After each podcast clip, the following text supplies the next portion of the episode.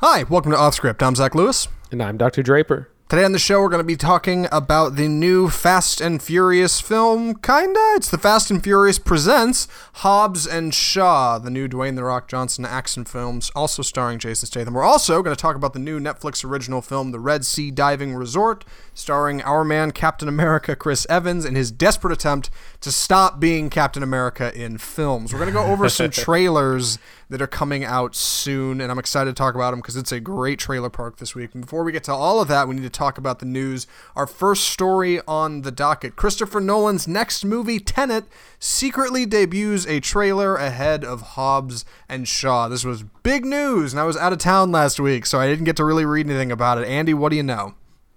Um, well, th- this kind of, you know, it took everyone by surprise. There was no announcement, no no poster. It, it seems these days there's like a three week run up to a trailer. You know, you'll see a behind the set scene photo, and then you'll see a poster, and then you finally get a teaser for the tra- for the trailer, and then you finally uh, none of that. Uh, it came out surprise on Thursday night, um, and I had the pleasure of seeing it um, when I saw Hobbs and Shaw on Saturday morning.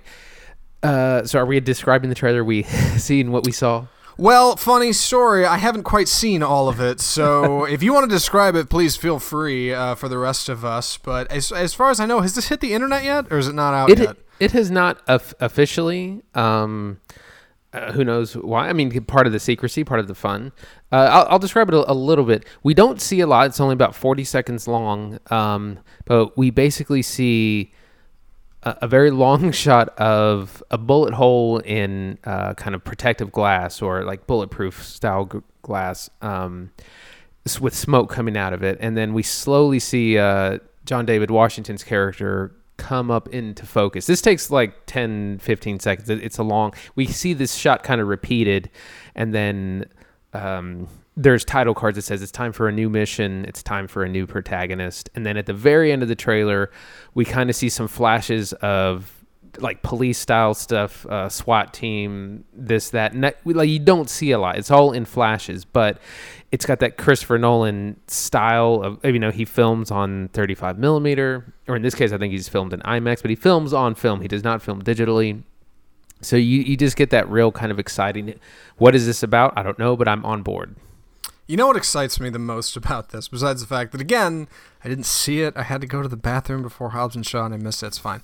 Uh, what excites me the most about this is I feel like Nolan is one of the last great classic filmmakers. You know what I mean? Just like Tarantino. Like a Nolan film gets announced and everybody's excited about it. What's it going to be like? What's going to happen? And then you go see it and it's super long and you get super into it and it's really engaging and in-depth and original and like it just doesn't happen a whole lot anymore. Nowadays it's sequels and derived films and it's something you can like expect and is is, is really easy to stomach. Like I, I I'm excited about a new Nolan film. I'm particularly excited about this why is it a big surprise that this teaser came out in front of Hobbs and Shaw? Because I've got hot takes, but I'm curious if you have one. I mean, it's, it's just a, again, it's a surprise. It's like when Beyonce drops an album unannounced. You know, when a, when a titan of entertainment does something, especially unannounced, it makes waves um, in a in a bigger way than if it hadn't. Because it, it, it you know it helps some marketing. It helps people maybe go and see the movie they wouldn't have just to see um, the the teaser. I definitely did that for I think it was The Dark Knight Rises was playing before one of the Harry Potter films. Um, and I could I could have cared less about the Harry Potter film, but I was definitely going to go see and see see that trailer.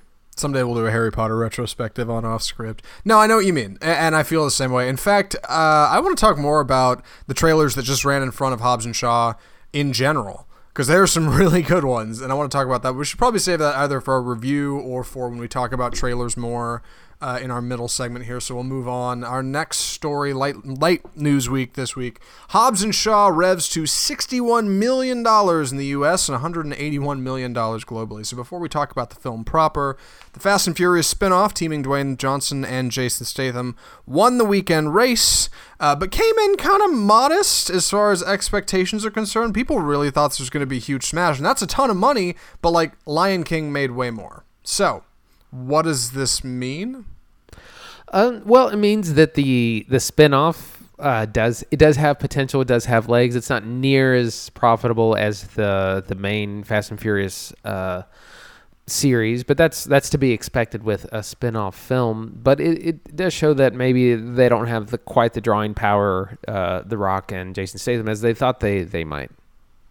Yeah, I, I think it's worth mentioning before we say that this was light as far as original films go. It, it's really not. $61 million is the most Dwayne Johnson's ever made on a film outside of the Fast and Furious films proper. I think the same thing for Statham. It's the biggest domestic opening of the summer that's not a Disney movie and or superhero film. It beat out John Wick Chapter 3. So as far as relatively original action films go, this one did pretty good. It's nothing to scoff at, and and I think that's worth mentioning.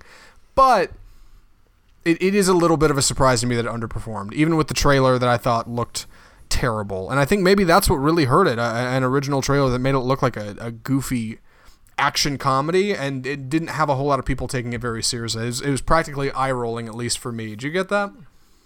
Um, I, I'm not sure how much the trailer did or didn't have because I had the opposite effect. The trailer is what got me wanting to see it because it Yeah. looked so ridiculous, so much like a video game.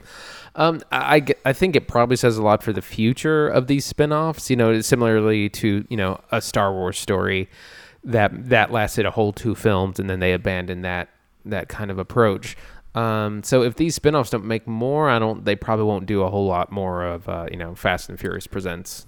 In its second week, it's worth mentioning, uh, or in its third week, The Lion King uh, came in second at the box office with $38.2 million, which is still more than half this movie made in its original, and that's the third week it's out. And Quentin Tarantino's new film, Once Upon a Time in Hollywood, which we talked about last week, dropped to slot number three. Now, I know this shouldn't be a number counting box office show, and I don't mean for it to be, but like, man, I can't help but be bummed that like the new Tarantino film is still behind The Lion King and is now behind a big blockbuster action film. I don't know. How you, I don't know if you feel the same way. I mean, I've I've read a whole lot of um, articles and listened to podcasts that have talked about Tarantino being one of the last, uh, you know, real filmmakers because the thing that that unseated it, or the the week that it came out, what was number one? The Lion King. a- Yeah. a, completely CGI remake of a film we've already seen. Mm-hmm. Uh, so it it's not it's not looking great in a lot of ways. Yeah, that's kind of a bummer, but I guess it is what it is. I agree. Uh, definitely feels like something has changed, right? There's there's something in the wind in in in the in cinema, and uh, for what it's worth, the Fast and Furious seems to be the new hotness, and maybe for good reason. We should probably talk about the film proper. Andy, you've graciously agreed to take the summary for this film. Please take it away. Fast and Furious presents Hobbs and Shaw.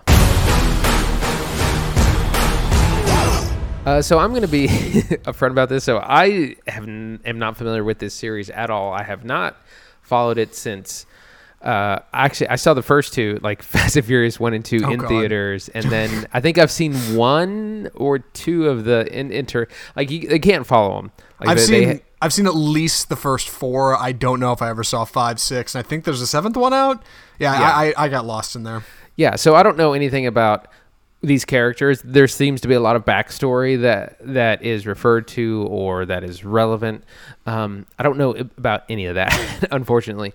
But what I do know is that the main premise is that uh, lawman Luke Hobbs and te- is forced to team up team up with uh, Jason Statham as both kind of. Uh, mercenaries that work outside of the, the law for the good of saving the world. Um, they have to rescue uh, Jason Statham's sister, Vanessa Kirby, um, who's got her hands on this uh, lethal virus that is the secret corporation has created, and they have the super soldier played by Idris El- Elba uh, with this character named Brixton, who again has some backstory as as well, which is, is hard to kind of piece together. But that's that's about it's basically Mission Impossible two, uh, um, with with a lot of action, and that's. It, I mean, we, we have tons of ridiculous action, car chases, fight scenes, shoot 'em ups, gadgets. It's uh, James Bond, Mission Impossible, uh, all kind of thrown into one.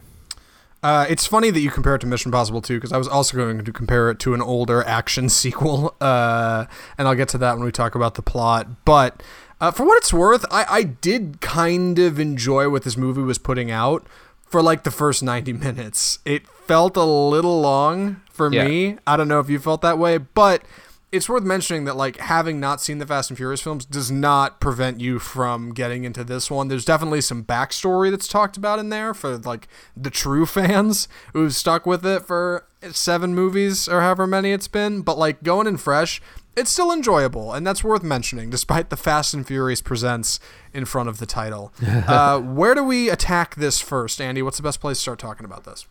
Uh, well, let me finish my, my thoughts. Uh, sorry, I didn't. That's a fine place. Yeah, let's give, go. Give my brief summary. Uh, so it is very enjoyable.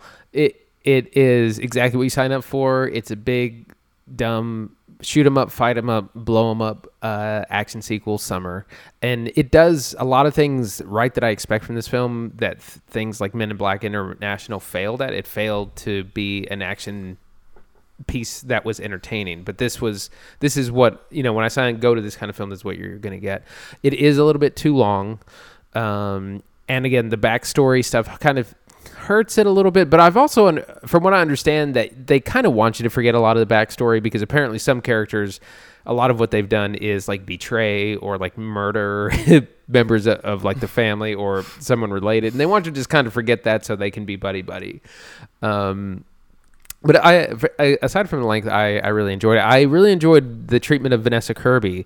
Uh, she's as much an action star in this as The Rock and Jason Statham. She, you know, she she does a lot of shooting. She does a lot of uh, fighting.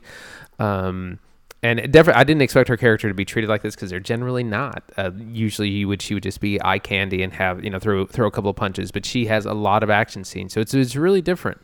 Um, so yeah, for the most part, I enjoyed it. All right, so let's start talking about kind of the basic plot. I know you set it up just fine, but like you said, we've got our buddy cops, right? We have the monstrous Dwayne Johnson uh, as as Hobbs, and we have our very thin and wispy and and agile uh, um, Jason Statham as Shaw, and we've got our Vanessa Kirby as the woman in the middle who they're trying to uh, save. Right? That's that's kind of our basic thing. And we've got Idris Elba, who is self-described in the film as the bad guy and/or Black Superman, who is trying to stop them. That's really kind of the core of it. There's there's there's a whole thing in the middle with a virus that will destroy the world or whatever if they don't stop it in 72 hours but like who really i mean it's just it's just some kind of vehicle to get these characters to run into each other with a lot of explosions in between. And for what it's worth, it works, right? Like it's yeah. uh, it, it it works, but like I said, it, it, felt a little long. It's it's a little it's a little much for at two hours, almost two and a half hours. Yeah, it, it, is, and it's hard to keep up that kind of pace, that kind of, uh, and it and it definitely drags. And I, I did appreciate though it does make an effort to really, uh, not flesh out the characters so much, but it does spend a lot of time on people talking about you getting to know these different personalities. So it's not just because otherwise it would be a 90 minute movie. So it, it, gets you to kind of understand them, gets you to care a little bit more. There's a lot of good jokes um, at everyone's expense. Yeah, it's it's funny watching it. The movie I kept thinking of, and this is a much lesser film, but I kept thinking of Terminator 2 Mm-hmm. Uh, I don't know if you're familiar with Terminator 2 Judgment Day, a James Cameron film, but uh, in Terminator 2, right, you've got uh, the T the T2000, whatever, the bad guy who's like liquid metal and has the power of Skynet behind him. You've got our hulking Terminator. You've got Sarah Connor, uh, who's trying to save her son and relative, John Connor this is basically the same film. You've got Idris Elba as the T2000, right? Who's this big, ripped machine man, ultimate weapon, whatever, who's got the power of Skynet behind him. You've got Arnie, played by uh, yeah Dwayne Johnson. You've got Sarah Connor, played brilliantly by Jason Statham, who's got a bunch of guns, but is ultimately kind kind of wispy, you know, can't really hold up, but very knowledgeable. And you've got John Connor, played by Vanessa Kirby, who is yeah. the, the thing that yeah uh, uh, the T2000 is chasing after. Very funny how that works out. And and uh, Terminator 2 had a lot about what does it mean to have meaning and humanity versus machines. And this kind of has that too, tacked in on the end, but it's by no means a main theme. Yeah, yeah, uh, But yeah, I, I don't know if uh, you probably didn't make that connection, but that was all I could kind of think about. I was like, this reminds me of Terminator 2, but in a lesser, but more action packed, explosive way. Yeah, th- at some point, I think someone actually says we're being chased by the Terminator. Right. He he does. Yeah, that's that's kind of what really got me going on it. Um. So yeah, I go ahead. Um. Yeah. Well, uh, speaking of that, I wanted to talk a little bit about um, Idris Elba's character Brixton. He's uh you know. Cybernetically enhanced, genetically enhanced super soldier, and he's like super strong and he's super fat. I mean, this franchise is literally just turned into a comic book property at this point. Um, and some of the Yeah. stunts they do are, are really impressive. Some of them are so ridiculous. There's this whole thing, and if it's in one of the trailers where, you know, they're sliding under a couple of car of trucks that are passing each other, eighteen wheelers, and Brixton does it as well with his motorcycle, which which is like a transformer, by the way. It because he can like shapeshift his motorcycle under this thing and slide it around and sling it around, and it literally has transformer sounds. It's like yeah, it's like, it. really does. Yeah. Um, and, and it's so ridiculous, it's so over the top, but that's why this works. It's what makes it the entertaining. Yeah, I they definitely ramp everything up to 11 and they throw realism out the window pretty much at any point in service of bigger explosions. I I, I audibly laughed in the theater. Uh, the first explosion in the film, somebody shoots a shotgun through a door lock to like blow the lock open, and it looks like the room explodes. It's like so absurd, and that's the that's the first ten seconds of the movie, and like the whole thing goes that way. If Dwayne Dwayne Johnson needs to jump off the side of the building, he just grabs a metal cable and slides down with his hand. Like just don't Yeah. don't don't bother thinking one you can't do that and two your hand would burn off. Like it's it's just don't don't think that far ahead. And usually the dialogue is in service of that. It's snappy and pretty funny as these two kind of throw insults at each other, Jason Statham and Dwayne Johnson. But um, it's also real corny right when it needs to be corny you know what i mean like they they're not afraid to throw out this like love you bro kind of attitude as, towards the end of the film um which i mean is is give or take you either you're either into that or you're not what what do you think about that Uh, the the dialogue it, it's uh, it's like the Three Stooges here, like because they're they're insulting each other the entire time. A lot a lot of the jokes land, some of them don't, some of them make you roll your eyes, but it is the kind of thing you know is going to go over well in a large crowd. Um, and there there's there are some really pretty funny jokes. Uh, there's a particular gag about uh, disguises and fake names that kind of pops up a couple times, which is really pretty funny. Uh, there's a couple of surprise cameos, which I, I won't ruin, um, but that also add to the kind of humor and and uh, entertainment of it all. yeah i I- surprise cameos that i didn't know were surprises until i started watching the credits in the end and i was like oh i wasn't supposed to expect these people because they're not listed. So that was kind of interesting um, but i guess i appreciated them they were they were usually for comedic effect i think as usually when these characters were used. And for what it's worth keep an eye out. You'll probably enjoy when they pop up on screen. Uh, you mentioned vanessa kirby, kirby earlier and i wanted to swing that back around. She's great this movie she's she really puts it in and goes for it and and i think it shows um uh, you also mentioned the audience experience, and there weren't a whole lot of people in my theater, but there were definitely some kids who were sitting in the front row cheering the whole way. Those kids were all about this movie, and ultimately, I think that's really who the target audience for this is, right? It really felt like it was made for kids. I mean, it's it's, it's the evolution of of Michael Bay essentially. Um, you know, Michael Bay used to say, you know, I make I make movies for 17 year olds uh, to be excited about. So luckily, we've gone past a lot of that because a lot of his films are actually really pretty sexist and problematic in a lot of ways. So this is definitely um, updated. And like you said, Vanessa Kirby has a whole lot of agency, and she's real tough, and she fights, and she she's an integral part of the story. Uh, but yeah, we get a, a bunch of ridiculous uh, comic book level explosions and you know the physics defying stunts. At one point, the the Rock is literally like holding a helicopter by a chain, like like he's Captain America. it's yeah, it's a ripoff right out of the Avengers when Captain when Captain America is holding a helicopter to a building, right? It's it's Yeah. the same shot, and it's also worth mentioning while we're talking about the Avengers. Um, Idris Elba definitely has like Tony Stark helmet cam in this movie. He's got Oh, a yeah. motorcycle helmet that's all like rigged up with like cool technology or whatever, and there's scenes it cuts to of inside the helmet, and it is right out of the Avengers. Like it, it is Tony Stark cam when it, when it shows inside the Iron Man helmet. yeah. um, Yeah, yeah, and it, what's Un- funny, his, and his motorcycle, in addition to being a transformer, is also like it just kind of shows up whenever it needs to. It, it's like completely remote control, as if it were again a transformer, which is, is pretty. It makes me chuckle because it's so ridiculous. But that that's why you go to the to the movie. That's why you go to see something like this. And again, that's why it's what was lacking from things like Godzilla, King of the Monsters, and Men in Black International. being that the action is the main draw of this, because I think you're totally right. Let's talk about that for a second, because we haven't. As far as the fight scenes and stuff go, the choreography is fantastic. It's a lot of quick cuts, which is exactly what you expect, but it's really well shot. Like I think it really goes to show that even if you have a goofy plot, if you throw enough money at an action film, the action will be great regardless. The CGI is tremendous. The set pieces are good. Like every car chase and fight scene is in a cool place with some kind of cool element, you know, some kind of something thrown in, like somebody's got a flamethrower or a chainsaw or something, or helicopter versus car.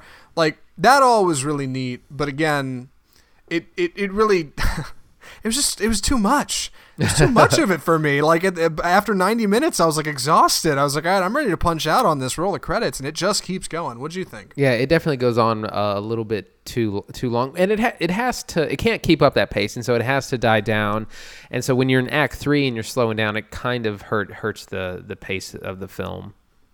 It does, uh, and something that I think really tried to help move it along was the comedy, right, and the writing. Uh, mm-hmm. The cameos were a nice touch, but yeah, by the time I got to the third act, I was, I was out. I was like, I, am checking my watch, get up, go to the bathroom. Like I was, I, I was totally punched out by the end of it. But ultimately, not too shabby. And we know this is a Fast and Furious presents film. That's obviously a franchise, so it seems pretty clear that they would probably try to make another one of these. Uh, I'm curious. Would you go see another one? Would you go see Hobbs and Shaw too? You think? I would. I, I probably would if if I saw a trailer with more ridiculous, unbelievable, over the top video game GTA style action, because that's yeah. what that's what drew me in was this like this is so ridiculous I just have to see it. Um, you know, and that so I'm of course remembering all these things last minute. There's a couple of nods to Jason Statham's filmography that yeah, were really definitely. There, there's a nod to the Italian Job from 2003 and Snatch from 1987. I don't. Um, I didn't catch the snatch one, but I definitely remembered Italian Job. That's there, out like a sore thumb. There's a line about uh, shiatsu massage, and it's directly from a line he says in in Snatch. Gotcha. Um, but yeah, it was a strange thing. But, but like Jason Statham's, he, he's the car guy. Like this is part of what defines his character. He's the car guy. Like he he drive. He's a, he's the expert driver, and you know, The Rock is just big and punches stuff. But uh, he drives this really sweet car. There's a really cool ch- chasing in London uh, using a, it's like the exotic car's exotic car. I don't even want, know what it is because it's not like a Ferrari or Lamborghini. Mostly McLarens. yeah. Yeah. Um, I forgot how where we even got here. Sorry. right, right, right. Yeah, I, I lost myself. I blacked out for a second. Rein it in. Uh, I, I, I think, yeah, and it's worth mentioning these guys' characters, right? That's part of what made it so fun is watching these two bounce off each other and just slinging insults back and forth that four writers put, five writers, sorry, put together, um, which was enjoyable. It's worth mentioning. It's partly written by Drew, uh, uh, da- David. Okay, never mind. That wasn't going anywhere. I was gonna say it's directed by David Leitch, the director of Deadpool 2. So you can expect a lot of snappy dialogue coming out of it and the way it's shot and cut, and it, it's definitely effective. But ultimately, like Hobbs and Shaw, outside of the action and and the being mean to each other, like I really could care less about their characters. There's this whole thing about family with with Hobbs's character Dwayne Johnson, yeah. which which I totally could have left on the table, and Jason Statham ha- kind of has it too. Which also doesn't need to be in the movie. Like it just kind of slows down the action, and I could, I you know, yeah, the whole the whole Fast and Furious thing being about family, uh, is just it's so bizarre, and that that was my impression of Vin Diesel because he's family. That's he just kind of groans that through all ten movies or whatever. Well, the two the two that you've seen, yes. yeah. Well, and since then, it's become it's become a kind of a caricature of stuff. And finally, there is a, there is a scene that's a nod to like the first two films when you see like people hitting the nos and, and oh, you see the, yeah. the, the, camera going into into the engine, and it's like okay, this is the, the two seconds of film that, that related to the whole franchise. Yeah, seriously. There's there's two or three car chases in this movie, and yeah, the the the, the nos at the end was definitely like again audible laugh in the theater for me. It's just like so absurd, and really like I think that that summarizes this movie the best. Exactly what you just said. It is like a caricature of a film. It really is. It's exaggerated and it's overcooked and it's probably too much. Um, but if that's what you're looking for in like a summer blockbuster, like I, I'm not, I'm not sure you can do better. If you, if you, if you like Michael Bay's Transformers, you'll probably love this movie, right? Yeah. So, should we move on to recommendations? I think. Yeah. Andy, would you recommend Fast and Furious presents Hobbs and Shaw? Uh, yes, with uh, some caveats. Um, so it definitely succeeds as an action vehicle, and it has just enough plot to kind of glue it together. And that's what you want out of a film like this. It, if you're not going to go heavy on story and characters, then the visuals need to really be entertaining, and it succeeds on that. Uh, the Rock and Jason Statham are very charismatic. Vanessa Kirby is great, and she has way more agency than in uh, Mission Impossible that from last year. Although there are other kind of female stars in that, that film, uh, but it is not a deep film. It is not. You don't have complex characters or complex issues or anything like that. It is simply a successful action vehicle. So if that's what you're in the mood for, you're gonna like it. I'm in the same boat. If you need something to go see with your friends, just like you see all the other Fast and Furious films, right? Or you're looking for something to take the kids to that you're okay with a little bit of profanity uh, throughout it, it's totally uh, up your alley. Uh, if you're looking for anything more robust, probably skip it. But that being said, like if you want to see an action movie that does a whole lot of action in a big blockbuster fashion, this is the one to see. I, I, if I had a top 10 action films of the year, this would probably be up towards the top. Like it, it is really good action for what it's worth. The plot's forgettable, but the performances are fun. Uh, Fast and Furious presents Hobbs and Shaw. I guess I'd recommend it. I guess uh, yeah. uh, you know yeah. to to to certain yeah, audience. And what the, and the difference, like I said, to um, someone like Michael Bay, like Michael Bay, I would not want to take thirteen year olds to see, it, particularly if you if you had like girls, um, because his movies are per- really pretty sexist and paint women in pretty negative light um, or objective light. And this is we get the opposite of that. We don't have any of that. We have a really kick-ass main female character, and you know you have yeah you have some swears and you have violence, but you don't have any of this like weird sexuality that Michael Bay always wanted to put in his movies. yeah, yeah, Megan Fox, of course. No, agreed. Yeah, you totally don't have that, and I was really into that. Um, so we should talk about our next segment. We're going to go over some trailers that have come out, and, and I'm going to be honest. Sometimes when we do the trailer park, it's a little lukewarm. Uh, this week, I'm very excited to talk about these. I think they're all tremendous. Uh, Andy, mm-hmm. you want to do you want to do the honors? Get us started here. Yeah, we're going to start with the Lighthouse.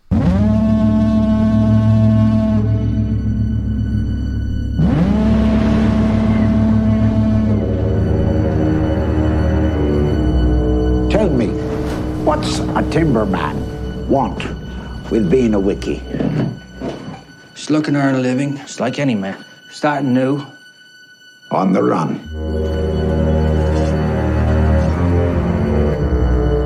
Uh, so the lighthouse is the new horror film by robert eggers who did uh, the witch back from i can't, can't remember 2014 or so um, that that's an incredible horror film. And so what we get is this movie the lighthouse which we don't really know much of the trailer shows uh, robert pattinson going to work with uh, willem dafoe at this lighthouse and it's in black and white. It's got this ratio that's almost looks like a square. Um, everything is dark. Everything's real creepy. It looks like a movie from the 30s and 40s um, it's very mysterious. We don't get a whole lot of plot. They just they're uh, Robert Pattinson is there to, to just work and earn a living, and Willem Dafoe's there to just be old and creepy. I, I, I can't tell you what this film is going to be about, but it looks amazing um, as a horror feature because it looks cramped. It's dark. It's got uh, I mean you can't hardly make anything out, and it and it just I, don't know what it's going to be about, but it looks like uh, either people are losing their mind or someone's on the run or I don't know. Uh, Zach, what do you think? Man, I'm in so much trouble with this movie. Like, I'm almost guaranteed to be disappointed because I'm so overhyped. Oh, I'm so hyped about this movie.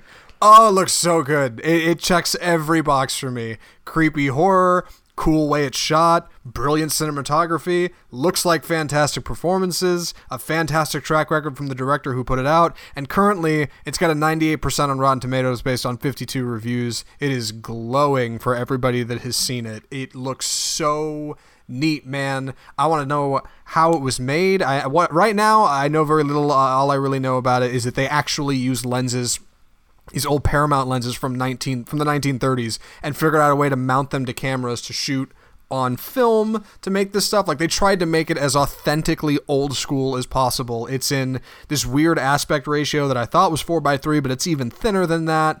Like oh dude i'm stoked to see this movie. I want to go see it at an art house theater. I want to go see it like the texas theater would be a great place to see this movie. Like oh man oh, I'm stoked. I like I'm I'm gonna be disappointed. It's gonna be too much for me. That's, yeah, that's I, what I'm realizing. I'm totally stoked about it too. It it it looks really creepy. It, it has, I mean, Willem Dafoe de- de- delivers some great dialogue that you can hear in hear in the trailer. Um, and again, so much I've read that so much thought has been put into just something as simple as or basic as the aspect ratio. You know, they thought about all these lenses. I think they actually had some lenses uh, remanufactured um, so they could get just this gr- gritty, dark, old look and um and and I'm interested to see what kind of story this is going to tell. Um and he did the same thing with The Witch. The Witch is also filmed in a very different ratio which I can't remember at this time, but it's very tall looking. And I'm, I'm man, I'm a sucker for black and white films too. I guess that's my film school background, but like I I love black and white movies, and this one just looks tremendous. It'll probably yeah, I'll probably go see it. And it'll be some weird mind trip that's 90 minutes long or something, and I'll walk out like that was it. I was so excited for that, but like oh dude, oh it looks cool. I, I hope I hope it lives up to the hype. I really do. Uh, our next trailer actually rolled in front of Hobbs and Shaw. This was one of the ones that I thought was really impeccable. Uh, the film is 1917. What the hell are you doing, Lance Corporal? No! No, no!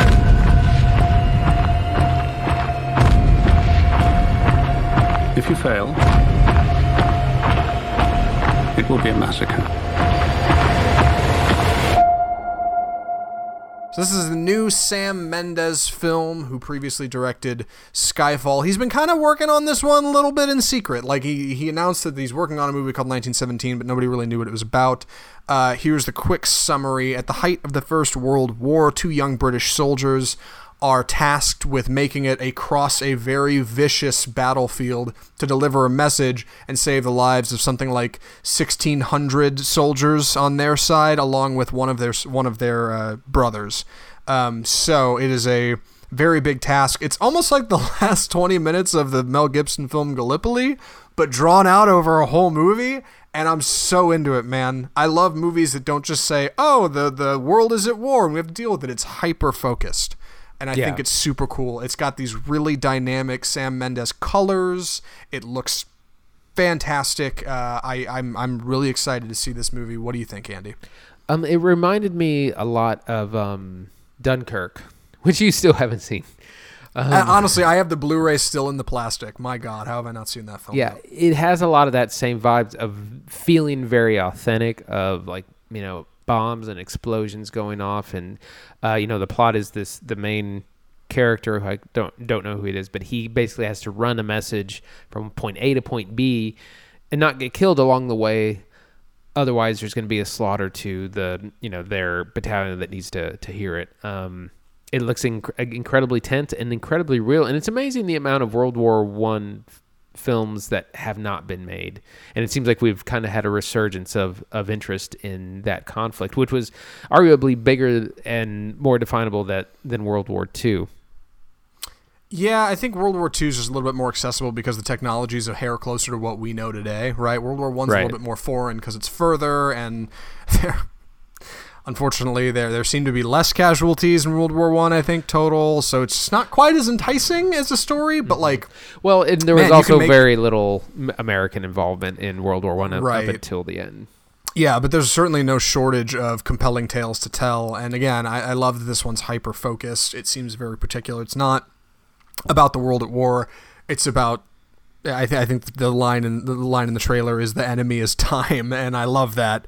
uh and and and I'm excited to see it. I, I hope it lives up again to the hype that it probably won't, and I'll ultimately be disappointed because of my own expectations. What's next, Andy?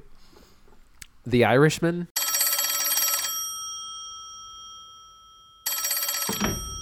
Hello?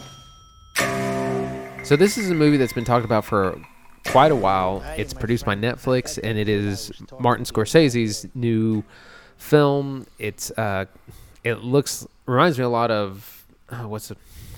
Not Good Old Boys. What's Goodfellas? Uh, Goodfellas. Yeah, yeah, yeah. good old right. boys, good, Goodfellas. Good it's, old it's, it's it's it's a it's another mobster film, and it's bringing together a great cast of Robert De Niro, Joe Pesci, and man, I'm blanking on people today. Who's the other? Al Pacino. I couldn't remember him last week either. Uh, so it's it's bringing them in again in what looks to be another gangster drama having to do with a, a hitman and uh, Al Pacino plays Jimmy Hoffa. So the, you know this is taking place in the 1960s, has and will deal with uh, Jimmy Hoffa was of course the leader of the Teamsters Union, who was mysteriously who mysteriously disappeared or was mysteriously killed. Um, and so th- this is their next big deal. It's supposed to be very long, and this is Netflix again pushing to win an Oscar. Yeah, I'm man, I'm I'm excited about this one, and I'm also a little a little wary. Um, the things that excite me are very simple. One, it's a new Martin Scorsese film, and Martin Scorsese does gangsters fantastic, and he knows this cast great too. I'm excited to see Joe Pesci. I mean, he came out of unofficial retirement for this movie, and just looking at the trailer, I'm like, he looks like it already looks like he's gonna be my favorite part. Like, I, I think that Right. guy's rad. Um, so I think that'll be really neat. And three, I'm excited to see another big film come to Netflix, man. Like, I for Yeah. all the hate, for all the hate, like I'm I'm excited to see it. Uh, so I hope that's really compelling. But the things that concern me are one, it's a film coming to Netflix, and the track record with original films on Netflix is not complicitly outstanding. So I hope that's cool. And two, oh, the de aging stuff. Uh, it looks Yeah. pretty good. It looks pretty good, but I at the end of this trailer, you get a good look at uh, De Niro's face, and I, I audibly laughed. Uh, I was like, oh no, like I- oh. I feel Yeah. like de aging is like the 3D of this era. You know, for a while it was everyone wanted to make a 3D movie just because, and now everyone wants to show off their de aging technology, which sometimes works, most of the time doesn't. You gotta have big budgets, man, big budgets. But it looks like this movie kind of jumps through time a little bit, so the de aging isn't always. It's not. It's not like binary. It's not either. This is back then versus now. It seems to kind of like Goodfellas move through time. So I think it'll get more convincing as you watch. It shouldn't be too bad. And ultimately, like I don't think the uncanny valley will harm the experience. Um, I'm excited. I, I, you know, I hope it's good. Uh, I know Scorsese's last film was Silence. That was met with mixed reviews, but Right. I'm into it. Again, I, I, a startlingly solid trailer park for me this week. I, I think it looks pretty good. Yeah, the uh, just the last thing about the the Irishman, it um yeah, it looks like the classic gangster film, which we haven't gotten in a really long time. Um, but, but what what I love about them, especially with Scorsese behind the helm, is that his movies are always about other things. You know, they have very deep meanings and complex characters, and so that's what I'm mostly excited about. Is what will this film be about beyond the story? I agree. And with that, we should move on to our final film. Uh, I'm going to be taking the summary on this, so excuse me if it's a little clumsy, uh, but I think I'll get through it okay. The film is Netflix's The Red Sea Diving Resort. Just for the record, there's not one person in this group that I would have chosen for this type of mission. You're all too reckless.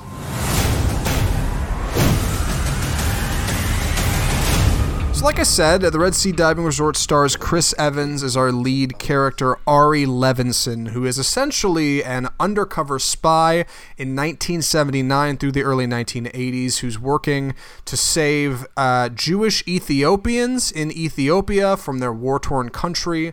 Uh, he does this by recruiting a gang of fellow secret agents and assassins to open up a red a, a diving resort as a front to evacuate Ethiopians from their country. Uh, it's based on a true story from the early 1980s when a group of assassins essentially uh, opened up a uh, Sudan Red Sea Resort was the name of it to do exactly that to to slowly extract uh, Ethiopians uh, to the safety of Jerusalem. It's it's it's a film, man. Uh, and I haven't talked to Andy about how he feels about it. So before I get too far down down the hole here, Andy, what did you think of the Red Sea Diving Resort? So, uh, Chris, Chris Nolan can sum this up for me. So, in in the story about his trailer, he dropped this quote that says, because Chris Nolan does not work with any of the streaming services, and he said, you know, growing up as a director, your biggest fear was going straight to DVD, going straight to TV, and that's what streaming is. And this is an example of that kind of movie that's going straight to DVD. Um, there's some things that work. The production value is where all the money is spent. I mean, they've they're they are dropping some fat coin on the production. They- however, they they are not they are not uh, spending investing in the writing at all, and that's where this movie really suffers because this is a very dramatic thing. I mean, you're talking about life and death, kind of Schindler's List style or Hotel Rwanda, kind of. We have to to rescue these people. We have to put ourselves in danger, them in danger, um, and if we're found out, we could be killed. it's that level of drama, but somehow it manages to be really not not suspenseful, not particularly interesting. And you know, one kind of uh, comment I saw is this, it kind of looks like a caper, like a Ocean's Eleven, and not Life and Death. Yeah. Yeah, big time. Uh, that was kind of my first thought of this movie. This movie's kind of tone deaf. It can't decide whether or not it's a religious uh, experience, something like Hotel Rwanda, where it's like really the story of people who are being persecuted for their religious beliefs and how uh, through that they overcome, right? Through hope and, and, and they, they, they can rally and overcome adversity through change and, and hard work and dedication. Or if it's yeah, like Ocean's Eleven, like a goofy, off the wall comedy with a cast of, of six or seven people who are charming and affable, um, but ultimately have to work a little harder than normal to, to pull off the heist. Um, it's really yeah, it's really odd that way. And and right in the middle of all of this is Chris Evans. Uh, as the main character, um, along with a cast of, of, of some other interesting people. It's worth mentioning. Uh, Andy and I didn't know this. Alessandro Nivola is in this film, who is our favorite man from The Art of Self Defense uh, two weeks ago. He's in this movie as as Chris Evans' kind of sidekick friend frenemy guy. Uh, yeah. Ben Kingsley is in this film, Academy Award winner. Greg Kinnear is in this uh, as himself. Um, not really himself, but Michael K. Williams is a main character in this film. Uh, really surprising the cast in this movie. I, I did not expect the faces that that came across the screen. Yeah, so um, let's talk about that a little bit. This goes in the positive thing. Incredible cast. Uh, all wasted though. it's um, well, um, sorry, Chris Evans is still playing Captain America. Like he he has Yes. a lot of those Captain America like platitudes of like we don't leave anyone beh behind and we, we stay till the job's done. I mean, it's like if if I tell you does this come from Avengers or Red Sea Diving Resort, you couldn't tell because it sounds like the same character. And you know, one of the things it does kind of fall into that white savior complex of a film because you have an American playing uh, an Israeli saving black Jews in Ethiopia in the, in the 70s and and again like it, it just doesn't seem very serious. You never feel like people are in in that much danger and they absolutely were Yeah, I, I, I felt the exact same way. I, I honestly, about halfway through this movie, I wondered if Netflix bought the rights to this film because they saw an early cut or something and they were like, oh my God, we can totally market this on Chris Evans plays Captain America in. Like, that's exactly what it feels like, uh, which is crazy to me. And the rest of the cast is just totally, like, not. Not really visible, which is surprising. Uh, I, I don't know. Watching the trailer for it over again, like I, I, it seems like they didn't really know what direction to advertise this on either. Like, do we make this kind of a a goofy caper or is it like a serious film? And it really just lands right in the middle and doesn't please either master you know? And that Yeah. hurts it. Yeah the um yeah like the beginning is almost like a, a heist film like you said because he's got to gather the team and he's got to kind of convince everyone and that that doesn't really take too much arm twisting. Um, and then the rest of the team doesn't really do much uh, you see that they're all different i guess spies from different agencies um, but like you have the one guy who's who's like a sniper. He never shoots anyone. Like you Right. see him you see him in the beginning like you know assassinate someone or something and then after that he never shoot picks up a gun for the rest of the so it's like why is he even here? He's just having a beach. Uh you know because at least uh what Andres Alessandro Nivola's character is a, a is a doctor a field doctor and that's why he's there you know for for medical uh, help if they need it but then the rest of them uh it's never explained why what they really do right and like the other the other people are aren't exactly nobodies. I mean you, you may not know them when i say them but here uh, for example one of the one of the people in the group is haley bennett. She was in the girl on the train and the magnificent seven. Those aren't nothing movies. Those movies made money. Michael Huisman is in this movie. He was he was in two seasons of game of thrones as a relatively like b plot character you know and and he's just kind of in it. It's like it's so odd. They spent money on casting and they really should have spent more money on writing because mm-hmm. ultimately it just feels like it can't get in either direction. It'll cut from yeah that that mo- that classic heist film montage of like getting the crew together to like a very serious conversation in Ethiopia with a bunch of refugees who are starving in a refugee camp. Like it's it's really odd and and Chris Evans it, it- also while I'm at it, it never really nails the religious stuff. Like it kind of does, but it ultimately doesn't. It doesn't seem to offer a lot of good reasoning behind why characters do what they do. Towards the end of the movie, uh, Michael Kenneth Williams' character, who's kind of the leader of the refugees, um, is injured, and he says he's like, "Well, I'm I'm gonna stay here and fight," and everybody else is just like, "Dude, dude, you're you're like gonna die," and he's like, "But but religion," and they're just like, "No, like that's not how it works. Like you can't, you know, like it doesn't really offer good motivation." For most of the characters, and it seems like our main character, Chris Evans, who is Ari Levinson, who wears a, a, Jewish star around his neck the whole movie, like never really cares either. It's never really about that. It's just kind of about him, and like it couldn't, I don't know, it couldn't seem to decide what was what the plot was. Right, and you're exactly right, and it reminded me a lot of Steven Spielberg's Munich, which is this not not similar in in that film. It's Mossad agents um, kind of hunting down um, terrorists but that movie very much captures, first of all, the seriousness of Mossad. And by the way, if you don't know or haven't read about the Mossad is the uh, the Israeli Secret Service, or it's like their CIA. Um, but they are brutal and they are ruthless. Like they, I mean, the CIA operates without rules, but they're on an, another level. Like they do like proactive assassinations. Like if you read about stuff, it's it's wild, and you see that in the in the film Munich. Uh, but also it's very much it's not just their job it's about pres- self-preservation of like their people of their dynasty of, of their culture and heritage. It, it's the the suffering of the jewish people is very much uh, a central theme of that movie. And it like you said it just goes out the window completely out the window in in this. It's like it's like an afterthought. Yeah, uh, Variety described this film as playing to the white savior complex to shameful extremes. And the problem is, like, I would agree if it ever really bothered to act like Chris Evans is any kind of. I mean, I guess he is a white savior, but ultimately, again, it's kind of a selfish story about him. I mean, there's, there's this whole subplot about his wife who's left him, and he's kind of this Yeah. mysterious. And I'm just like, well, yeah, but there's also this thing with. He's like, I know you're you're you're I having I'm- I'm- genocide. I know you're uh, having yeah. genocide, but like I'm having family problems right yeah. now. I'm talking. I'm talking in circles about this, so we can we can move on from it. Uh, something that did surprise me was the soundtrack.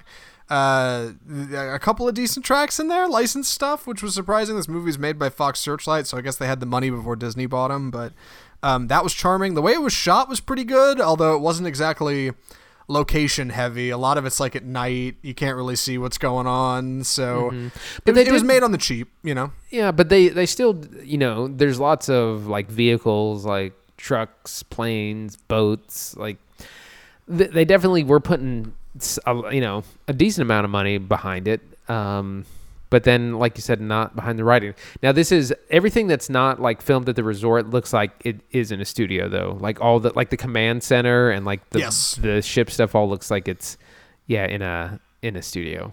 I mean, arguably, even the interiors of the resort look like they're in a studio. It's very, very simply made that way. Um, but uh, we should probably move on to whether or not this film is worth anybody's time, right? Uh, I'm not sure I have much more to say about it. I don't know. I don't know if you do, but I. I'm ready. I'm ready to go.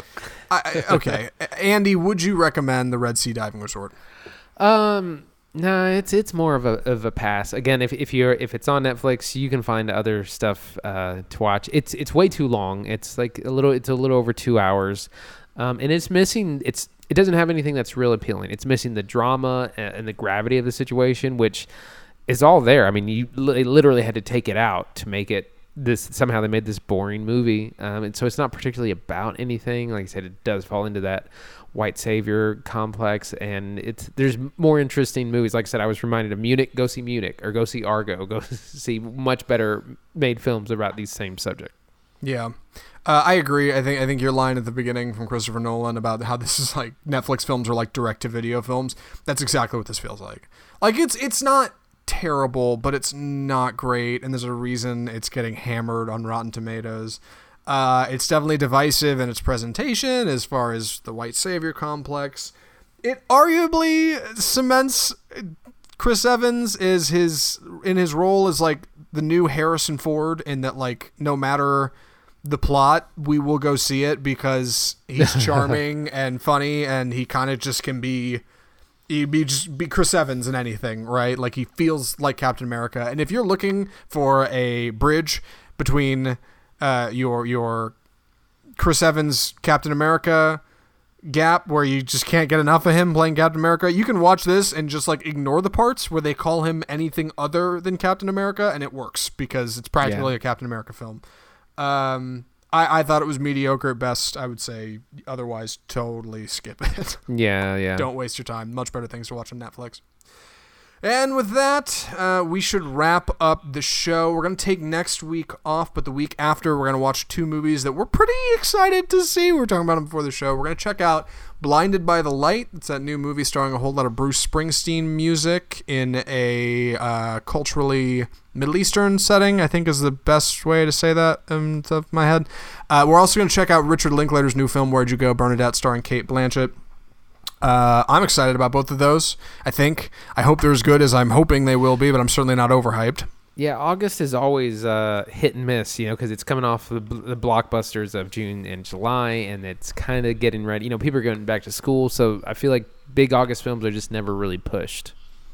Yeah, I feel the same way. So, next week off, week after, we'll be back with those movies. Check them out if you can swing it.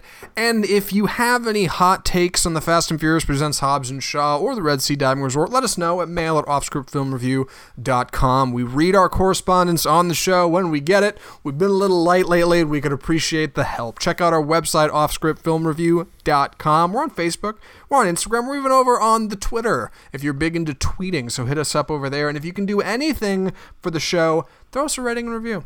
Five stars. Tip your waiter and uh, your podcast hosts as well, right? It's good podcast etiquette, I think, to rate and review. So uh, let us know what you think of the show over there. It would help us out tremendously. From all of us at Offscript, the home of Bold Cinema, I'm Zach Lewis. And I'm Dr. Draper. Thanks for listening.